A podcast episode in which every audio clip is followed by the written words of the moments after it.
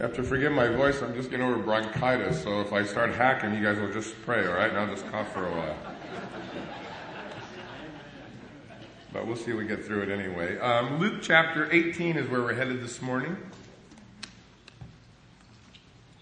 And you won't have to turn anywhere else. How about that? I'll give you a break from Chris's uh, journey through the scriptures.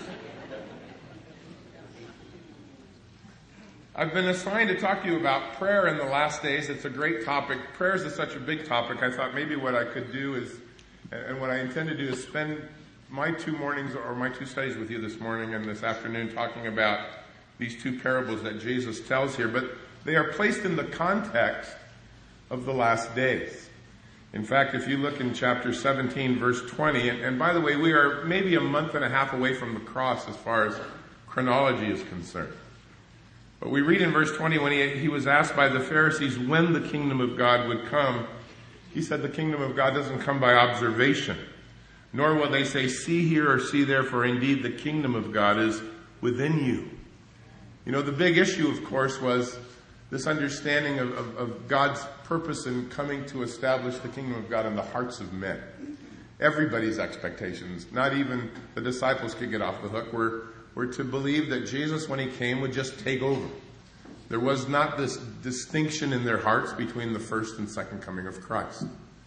But they would learn that soon enough. In fact, the, the day that Jesus ascended into heaven, they said to him in Acts chapter 1, Are you going to establish the kingdom now? And he said, It's not really for you to know. But now that the Holy Spirit is going to come upon you, go be my witnesses and start here and, and reach the ends of the earth. Well, this was the question here that the Pharisees came to ask Jesus, and he mentions that the kingdom of God would be within you. And then he would say in verse 22 to the disciples, The days will come and you'll desire to see one of the days of the Son of Man, you won't see it. There'll be days when they will say, Look here, look there, don't go after them, don't follow them. For as the lightning flashes out of one part under heaven and shines to the other part of heaven, so shall the Son of Man be in his day. But first, he has to suffer many things and be rejected by this generation. And then he goes to speak about his second coming, as it was in the days of Noah, verse 26, as it was in the days of Lot, verse 28. Verse 30, even so it will be in the day when the Son of Man is revealed. So that's the context of the discussion. The, the idea that the Lord is not going to be ruling and reigning first, he's going to suffer first that his kingdom is going to be established in the hearts of men first, that we're going to be saved. There's a second coming. And it is in that context of waiting upon his return. Like we read there in verse 26 or verse 28 that there was this unexpectedness of his return, both in judgment and all. That we begin in verse 18 with these words Then he spoke a parable to them that men ought always to pray and not to lose heart. You know, today, much like in the days of Noah and in the days of Lot, there, there is pretty much a great unconcern for the days in which we live in, in, in terms of the world. We know from the scriptures that the days before the Lord's return for the church and the rapture are difficult days. Paul said to Timothy, I think in chapter 3, and, and talked about there would be perilous times. So you live in a pretty cool generation, you know, you're living in a position and in a place where the Lord may very well come in your generation. But because of that, you, you face some pretty difficult times. You know, this disconnect and this, this upheaval that, that kind of brings it to pass, if you will. And the difficulties that are faced by you and I as believers are much the same as, you know, Noah faced in his day or Lot faced in his. There were few, you know, the Bible doesn't say that we're ever a majority. We're always a remnant, aren't we? We're always the minority. And yet, in the context of this generation, this is the generation God's called us to reach. So I, I like the fact that we're alive now. I know the world stinks and everything's getting worse around us, but that's a great place to work, isn't it? Because it seems to me the darker it gets, the brighter we shine in here. So, in that context, Jesus tells his disciples a parable. Notice his intention is to have them praying as they wait for his return and not to lose heart. How are you and I supposed to live in a kingdom where God is ruling in our hearts, but we're not really of this world? This isn't our home. We're kind of hanging out, you know. If we didn't have a work to do, you should just get baptized when you get saved and just not come up. Just go home. You're finished. You're saved. You're in. That's it. Just, mm, there you go.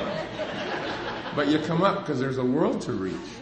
But, but how do we reach a world that, that wants nothing to do with him and that, you know, kills a million and a half innocent kids every year and teaches humanism in the schools and the dis, you know, disintegration of the family and the wars and rumors of wars and, and all the perversion that's heaped upon us? How are we as believers living on the brink of 2016? How are we supposed to live for Jesus now? And what can we do as we wait? What should we be doing? We agree, if you go back to verse 22, that we desire to see the days when the Son of Man will come. I got saved in 1973. I was two years old, apparently. and I remember thinking, we, we when I was, oh, what, how old was I in 73? Well, I was old already. Anyway, we started, we took out ads in the LA Times for years telling people, hey, if we disappear one day, here's a post office box, and here's a phone number, call and, and you'll find out why we're not here. Because we were just sure the Lord was coming back. And then at some point, we began to lose interest. And then at some other point, you again look up and you go, man, we, we are right there. It is close now. But how do we wait? How do we wait? Can things get any worse? And Jesus speaks to them in this context as they, uh, or as we should, I should say, contemplate the length and the difficulty of the period between the kingdom of God being established in our hearts, verse 21, and the return of the Lord for his church, which starts there in verse 25. After his death, after his resurrection, now we have that interim period. And instead of losing heart or growing faint, Jesus says to his own, you gotta pray. And you gotta know the heart of God towards you as you're praying and living in this situation. And he speaks to them about living a hopeful and a confident and an excited life because at a time when few by comparison hear or care, in a time when you and I are under as much scrutiny and persecution as the church has been in in quite some time, uh, we, we, we are, you know, it is easy to get your heart grow cold and you get a little disappointed, a little discouraged, and God has just the opposite in mind for you. Especially in these last days in that context. That's what it says up here, or it said up there, right? We're prayer in the last days. That's what we're all talking about. Well, I want you to notice in verse 1, and, and again in verse 9, where we'll start our second study this afternoon since the parables are right with each other, that these are the only two parables found in the scriptures that have prefaces. Now, there are some parables where the Lord explains them afterwards, when the disciples come and they say, you know, what did that mean? You go, oh, let me tell you what that means. But before Jesus tells these two parables, he tells us why he tells them. He, he gives us his intent. So that the purpose of this parable was to teach the disciples to always be praying and never lose heart in the days in which they lived as they waited for the Lord to return, much like the days of Noah and the days of Lot. This is what is God's design for you and I. We should be praying without becoming discouraged or losing heart. And, and in verses 2, 3, 4, and 5, with a very minimum of words, and don't you think Jesus is good at words? You know, he doesn't waste words, does he? You know, Jesus creates for us this indelible picture of two very distinct individuals from which he wants to drive home the one important lesson from verse 1 that you ought always to pray as you're waiting and not to lose heart or not to faint. To faint. So let's read down through verse 5. he said this There was in a certain city a judge who didn't fear God nor regard man, nor now there was also a widow in that city, and she came to him and said, Get justice for me, for my adversary. And he would not for a while, but afterwards he said within himself, Though I do not fear God nor regard man, yet because this widow troubles me, I will avenge her, lest by her continual coming she wearies me. Verse 2, here comes the judge. And he's not a very good judge at all, is he? He was a judge in a city that didn't fear God nor feared man. If he were a Jew, he would have openly been defying a primary qualification of the judge, and that was he should fear the Lord. This guy wasn't that guy. When King Jehoshaphat took steps to restore godliness to the nation after Ahab died there in 2 Chronicles 19, his first action was to go get judges who feared the Lord. Let's go back to judges who feared the Lord. That would be good in our country as well, wouldn't it? Get some judges who fear the Lord. A judge without a fear of God or, or a knowledge of God has no ethic outside of himself to drive his judgments. So here's a guy that is absolutely driven by only self-interest, carries no burden spiritually or ethically or morally to somehow head in the right direction. He is only driven by what might benefit himself. So he makes his judgments and his decisions from a personal point of view. And that's his description in Jesus' parable. There was a, in a certain city a judge, and he didn't care for God. He didn't care for man. He was only interested in himself. If verse 2 is here comes the judge, verse 3 is here comes the widow. There was a widow in that city, and she came to this unjust judge to get justice over her adversary. Luke, by the way, writes more about widows than any of the other gospel writers, and they're always portrayed in the same manner. A widow in Luke's gospels is a symbol of hopelessness. She is usually armed with nothing. She is entirely defenseless in the culture. They are in the Bible often seen as oppressed without recourse. God gives them wonderful promises of protection and provision and oversight, but, but they are portrayed as, as, as those who are absolutely uh, on their own, if you will, and in need of great help. Now, notice that this woman comes to this aforementioned judge. She doesn't come to get vengeance. She comes simply to get justice. This isn't some lawsuit of, I'm going to really make a mint. She just wants to get what's rightfully due to her. We're not told the situation or the circumstance. We're only told that, that she has been taken advantage of. It's an adversary, it's an enemy, and she brings it to who has to be probably the worst possible judge she could get. Oh no, you got the hanging judge. You got that guy, you know? And, and it's written in the imperfect tense. The word came there um, is imperfect, which suggests that she didn't just come one time to his court. She may have come a lot. And she may have come to him not just in the court, but in the town square or in the marketplace, that she would have approached him maybe to get some help in front of his colleagues or, or, or confronted him on the street. She came a lot. She wasn't a problem woman, she just had no one else to turn to. Right? That's the picture that Jesus is painting. She doesn't have anyone else that she can go to. She's desperate. She's not a badger. She's just desperate. Desperate people do desperate things. He's, a, he's the only one that she can turn to for her defense.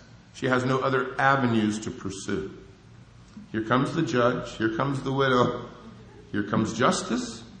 Verse 4 says, He would not for a while. And again, imperfect tense verbs, which means that every time she came, he went, Yeah, no. Yeah, I'm really busy right now. Make an appointment, call the secretary maybe next Tuesday. And she's dying in her knees, and he's just putting her off. No response, no concern, no care, refusing her case and her plea. And the reason is fairly simple. The, the judge sees no benefit in it for him. Remember, he doesn't regard man, and he has no fear of the Lord. So there's no sense in helping her. What's in it for me, he might have asked. Nothing. Well, then go away. Can't be bothered by the likes of you. I'm too busy. I'm too important. There, there really is nothing here for me at all. Yet the widow continues to come. Her, her needs are too great to stop. She doesn't have anywhere else to turn. The words he uses here eventually are lest by her continual coming she weary me. I'll help her because she's just bothering me. Verse 5, yet because this widow troubles me, I will avenge her lest by her continual coming she weary me. The word weary is the Greek word for black and blue. Or the suggestion is she'll punch me, she'll give me a black eye. Not physically, but just, you know, she's making me look bad here. She's, she keeps, everybody's wondering why I'm such a hard-headed guy. And, and, and lest I get beat to death by her, I'm gonna, I'm just gonna help her to get, you know, get her out of my life. The squeaky wheel gets the grease kind of deal. Right? Notice the motivation for this judge is consistently selfish interest. Selfish interest. That's all that he cares about. I gotta get rid of her. So that's the painting in, in a nutshell, right? A, a very self-centered judge with great power, a very helpless woman with no power. Her only means of help are to continue to come. His only reason for helping her is he's tired of her knocking on his door day and night. That's the portrait. The reason Jesus is telling the parable, because in the, in the interim between his first and second coming, we as the church need to pray and not faint. Right? That's the picture.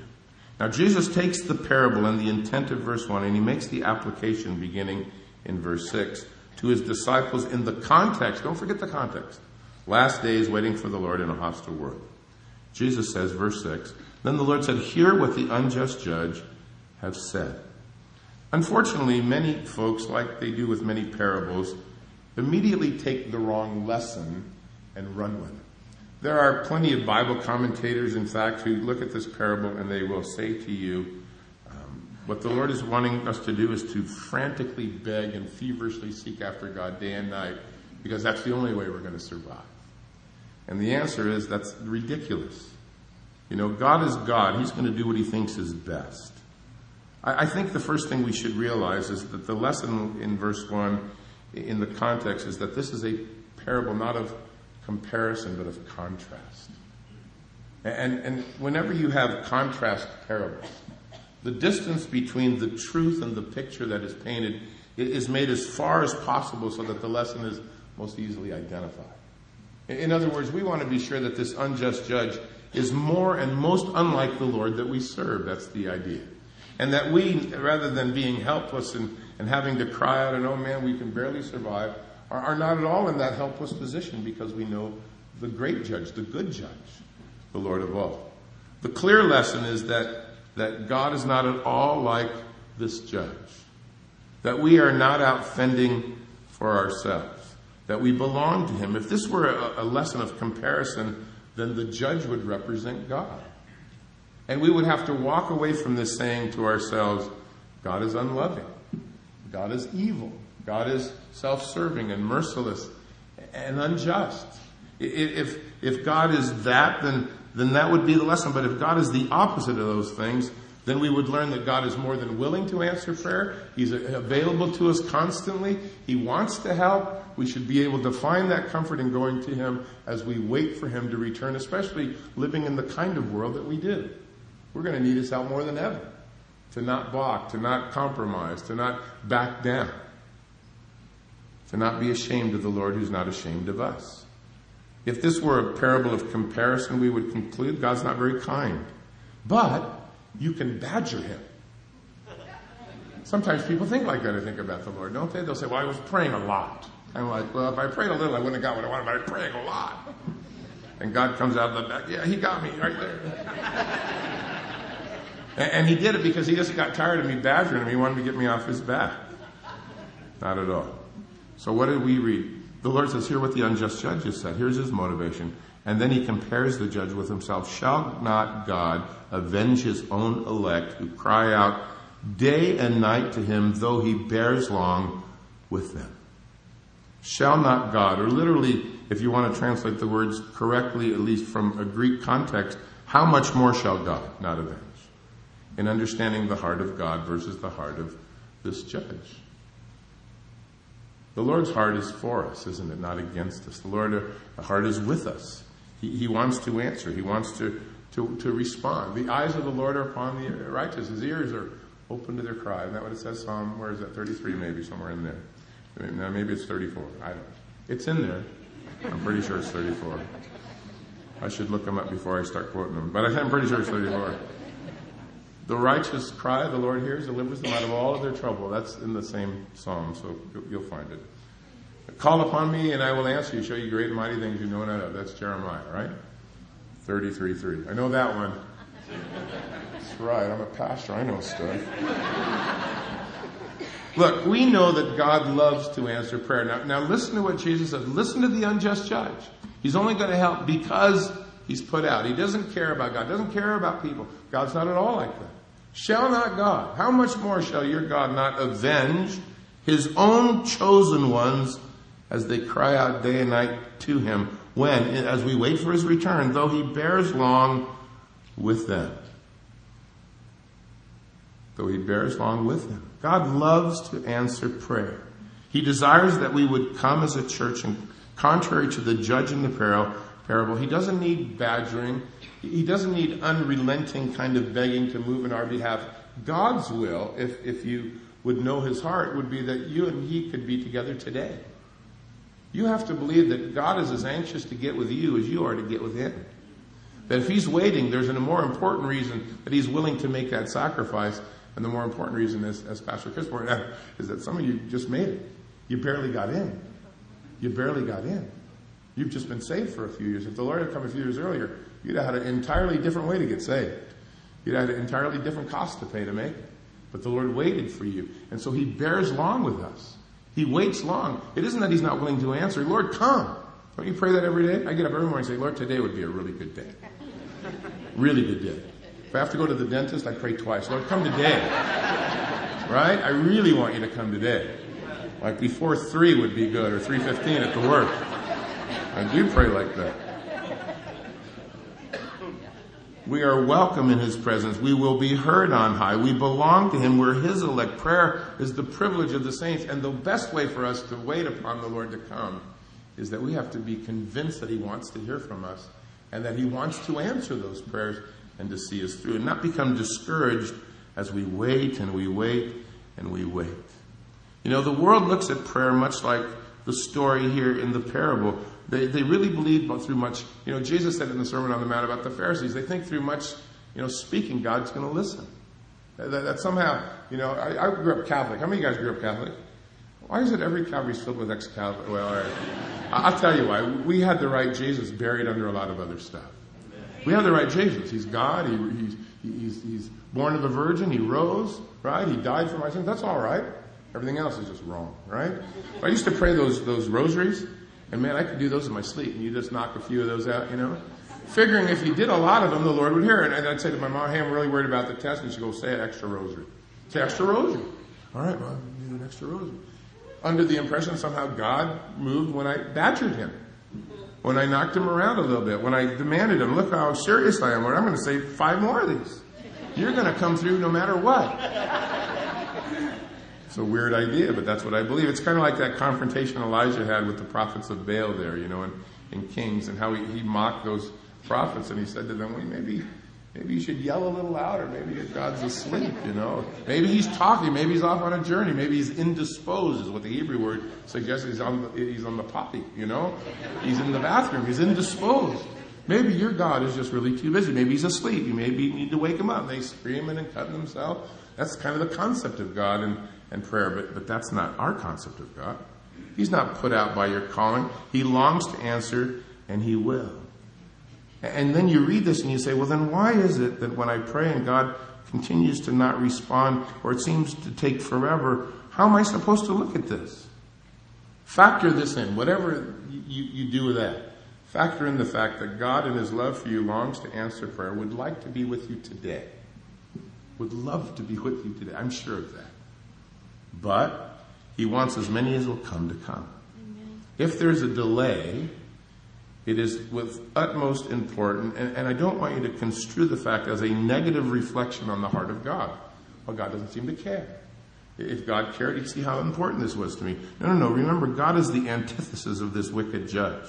The antithesis. It's what Peter said in his second letter, right? The Lord's not slack concerning his promises. God's not lying. God's not slack. God's not not shutting down. The Lord's not slack, as some might count slackness. It is, it is that God is long suffering towards us, not willing that any should perish. All should come to repentance. Oh Lord, come today. Well, except, you know, I still got a sister who needs to get saved. Lord, come today after you save her. Oh, and then there's a neighbor that really needs, Lord, today after the sister and the neighbor, then come. And the postman, the sister, the neighbor, the postman, and the dentist. Oh yeah, the dentist needs to get saved. God is long suffering. Now there's a time when that'll be it. But how do we wait for the Lord to come in these last days between the kingdom of God within you and the kingdom of God upon the earth? And the answer is just keep praying. Don't lose heart. God wants to come. God loves to hear. God will answer. Don't be discouraged. Don't misconstrue the fact that He's patiently waiting for others. The judge delays because he is put out. He only helps to rid himself of the bother. The Lord delays to accomplish His goodness. He gives the world another day to repent. He gives you another day to shine. He's got some plans. And in the face of a heart that longs to gather us all together, God sees our needs. He has a plan. He is never late. He is driven by love. And all things work together for good to those who love the Lord and are the called according to his purposes. And I think that you have to, you have to plant those truths next to your understanding when apparent delays are viewed as somehow a lack of concern or you know, that seemed to take the life out of us. Oh, I used to be so excited about the Lord's coming, and then it just kind of died in me. It, should be that which is foremost in my mind, right? Isn't, isn't the, the promise to those who are looking up? Your redemption draws not to look up. Yeah. How often do we just look down, look around, go, Ugh. So I look, Lord, today? And the Lord goes, no, I'm waiting for a few more. All right. Maybe tomorrow. But certainly by 3 o'clock on Thursday because of it. It's important that we see it together. I, you know, I'm sure all of us have had the, the, the Mary and Martha moment who both said to Jesus after Lazarus' death, if you'd have just been here, my brother wouldn't have died. If you'd have just been here, you just showed up. But you didn't. Yeah, he had a better plan, didn't he? It was a much better plan. In fact, when Lazarus got raised from the dead, we, we read that at the feast as people came, there were just droves of people went to his house and poked him on, hey, he's alive. I'm going to believe in Jesus too. You know, we see it as, as, gosh, Lord, why haven't you come? And the Lord looks at us, look at some who have come now. Shall God not avenge his own who cry out to him night and day? Look, God's not hampered by or hindered by a lack of concern for us or a selfish attitude. He bears long as he sees our suffering in the world. We, we, we read in verse 22, we're wanting to see and desire to see the days when the Son of Man will come, and we're not seeing it, and it hurts. And yet he has a purpose in his delay. Shall I not, verse 8, avenge them speedily? I tell you, he will avenge them speedily. And I stop and I go, that can't be true.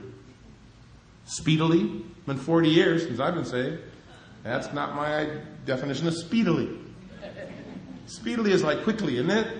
Well, except this isn't what that word is. This isn't the word for, for immediately, it's the word for swiftly, or, or, or, the, or the answer is when the Lord comes, it's going to be over really quick. That's what he's saying. I will come and in, a moment's time I'll fix everything that ails you. In the twinkling of an eye, right? The Lord will be here and bam, fixed. So you're not very far away from the answer to this prayer, Lord, come quickly. You're just a twinkling of an eye away. You know, we'll never even look around going, hey, we're leaving now. We'll have been there already, you know? we'll be there already. Just like that. Isn't that amazing? So the Lord's promise isn't, I'm coming back right now. He's saying, when I come, don't think I gotta work it up. Oh Lord, are you getting ready? When I'm ready, it'll happen. And it'll happen immediately, swiftly. And our idea of swift and God's idea of swift, sometimes I guess they're two different things, but the, the implication is it'll happen in, in a moment's time. Second Peter chapter 3 verse 8 and 9. A, a thousand years are to the Lord like what? A day. Oh, that's a bummer, isn't it? And a day to us is like a thousand years, isn't it? it just come on.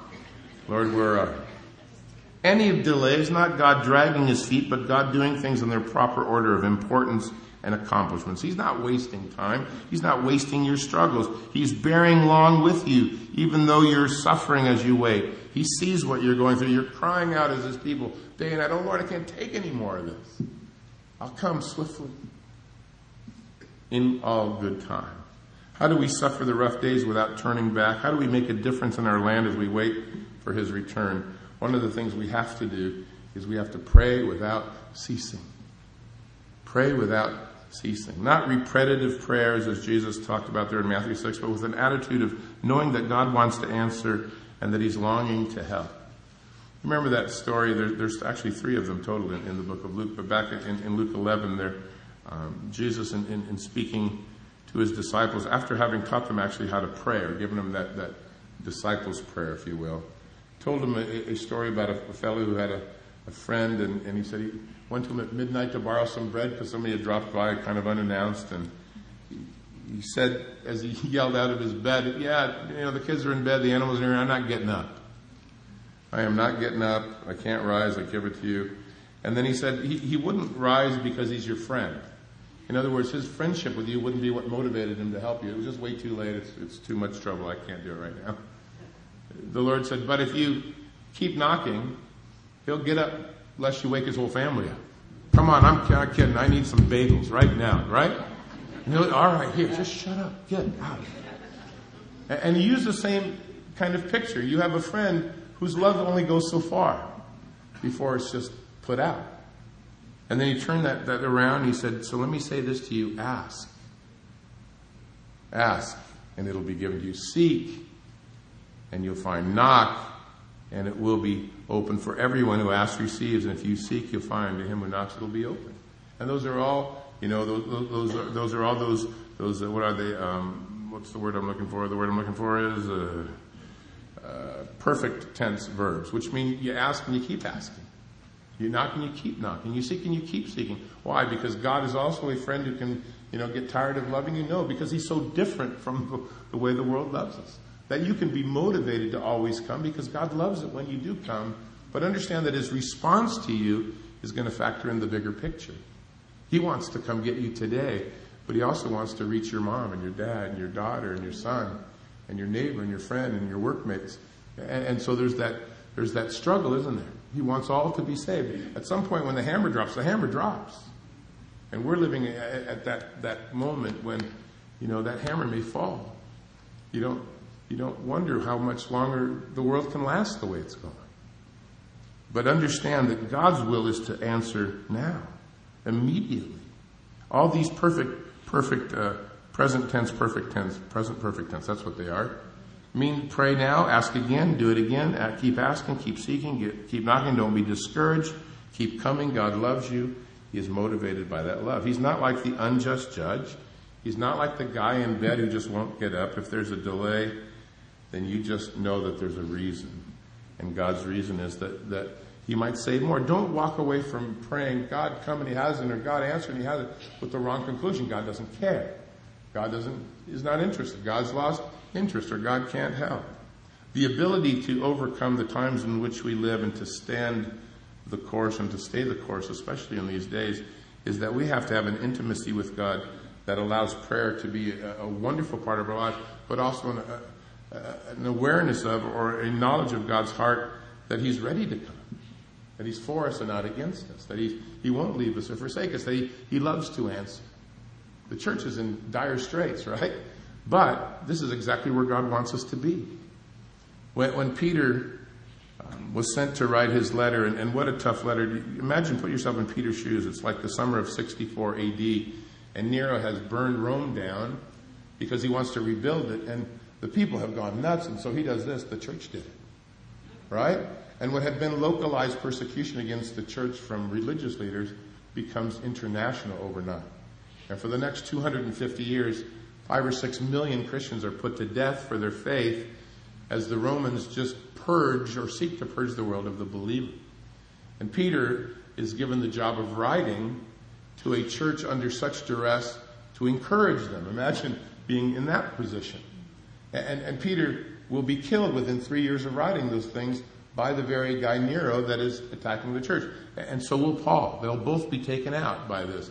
And so Peter has to sit down and write a letter to say to the church, hey, God's for us. God's doing great things. While people are getting hauled out of their houses and, and burned at the stake and thrown to the lions and, and, beheaded, Peter has to write a letter of encouragement to the church. Imagine that. Well, he spends a whole chapter um, talking about what they have in Christ as far as their future and their hope and, and heaven that circumstances can't touch. Spends a whole chapter just saying, here's what you have in the Lord and you can't lose it. There's no way that this can be taken from you. There's no way that you can, can have this undermined. You, you can greatly rejoice if need be that for a while you're grieved now. But look, the genuineness of your faith is going to be proven and you're, you're going to receive the end of your faith and you're going to receive the salvation of your souls. So gird up the loins of your mind. Be sober. Hope what is coming. The Lord's coming.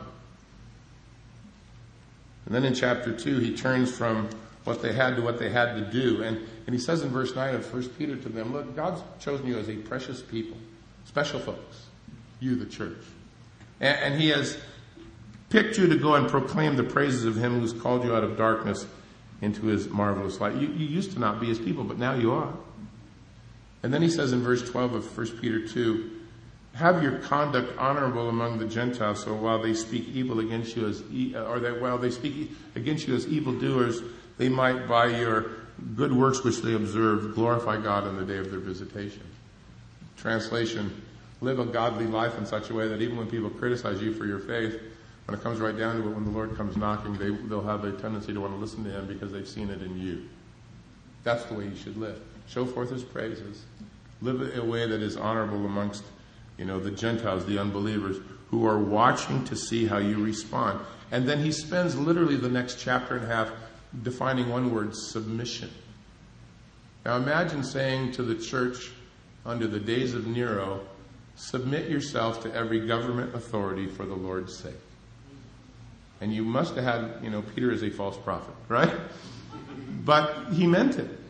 He meant it. How we respond in the world to unjust persecution, indifference, hardships that aren't fair, if we can just let the Lord handle it and trust Him for it, the world will see it because it is such a huge contrast between the way you and I would handle things in the world. We'll get even, we'll sue, we'll get every penny deserved us, and then some. You know, you hit me once, I hit you twice. It's pretty much the way the world works. And then you find the saints. And, and he says to them, Beloved, I beg you as sojourners, abstain from the fleshly lusts, have your conduct honorable. And then he says, Therefore submit yourself to every ordinance of man for the Lord's sake, whether it's the king or the governor. This is the will of God, that by doing good you might put to silence the ignorance of foolish men. That's how we wait, right? We live a godly life. We, we trust the Lord to work things out. We pray without ceasing. We don't become discouraged. I'm not discouraged. I'm ex- as excited as I've ever been.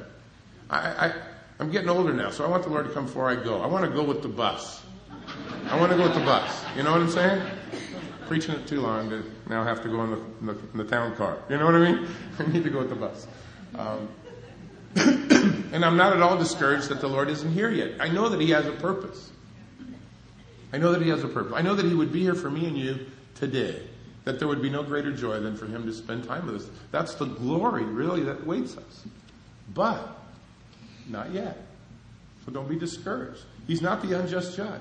And we're not the widow.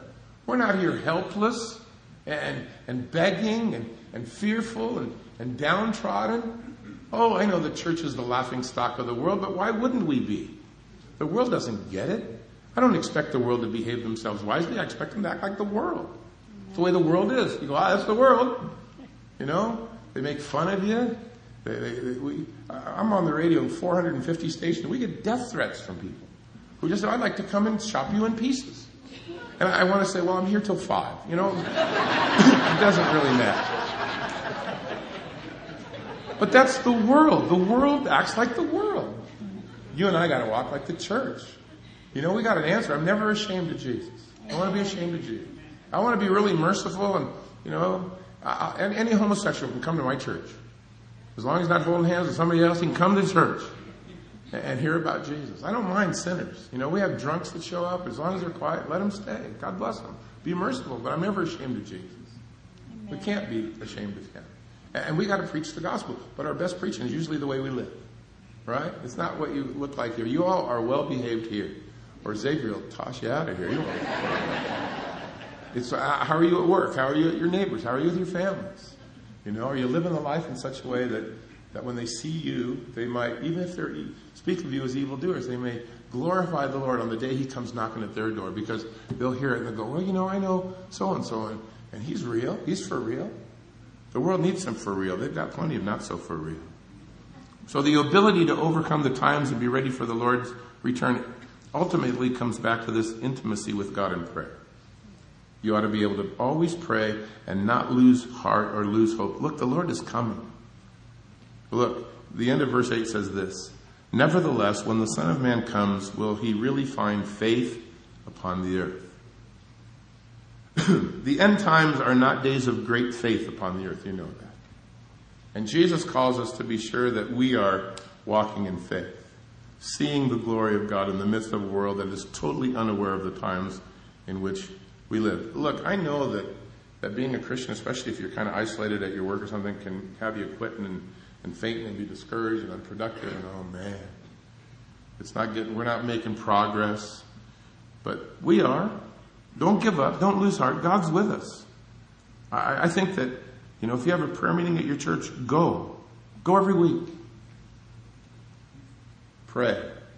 Solomon, when he dedicated the temple, imagined a time when the people might forsake the Lord and would he restore them if they prayed from afar off? And that's where we get that famous Second Corinthians, uh, Second Chronicles seven passage about if my people called by my name humble themselves and pray. God just wants to hear from from His church, and that's how we survive.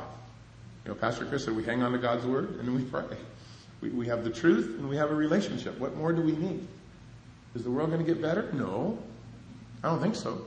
I mean, you just read the book of Daniel, read the prophecies of the end times uh, of the kingdoms that, that follow each other. It doesn't get better, it gets worse.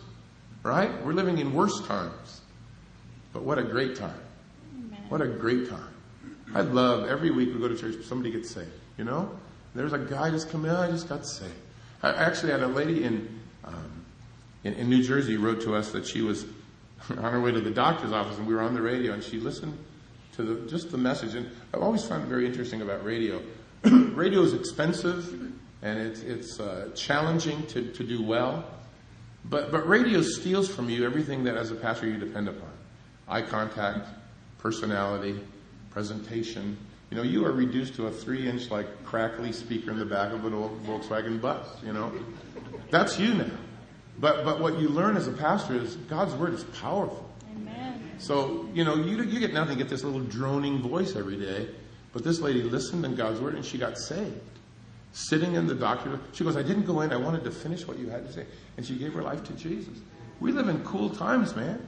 You start speaking up and speaking out. There's a lot of hunger for the truth. And if you can live it out, people will come running to your door because they just want a little truth, don't they? They've got enough deception. It's an election year. We get plenty of deception. but we need a church that shines, right? With great hope. Don't lose heart. If the Lord waits six more weeks to come, how many people can get saved in six weeks? What are we going to do about it? What are we going to do about it? Amen? Amen. Father, thank you this afternoon and this morning for what you've been speaking to us about. I know that there's much that we need to do in terms of, of our concept and our outlook when it comes to these last days. And as Pastor Chris so clearly shared about, Lord, our confidence being in your word and in the truth that is in it, that it doesn't go out void, it always accomplishes what you want. We can, we can bank our life upon it. You don't say it, but you mean it. And you mean it and we can take it for face value.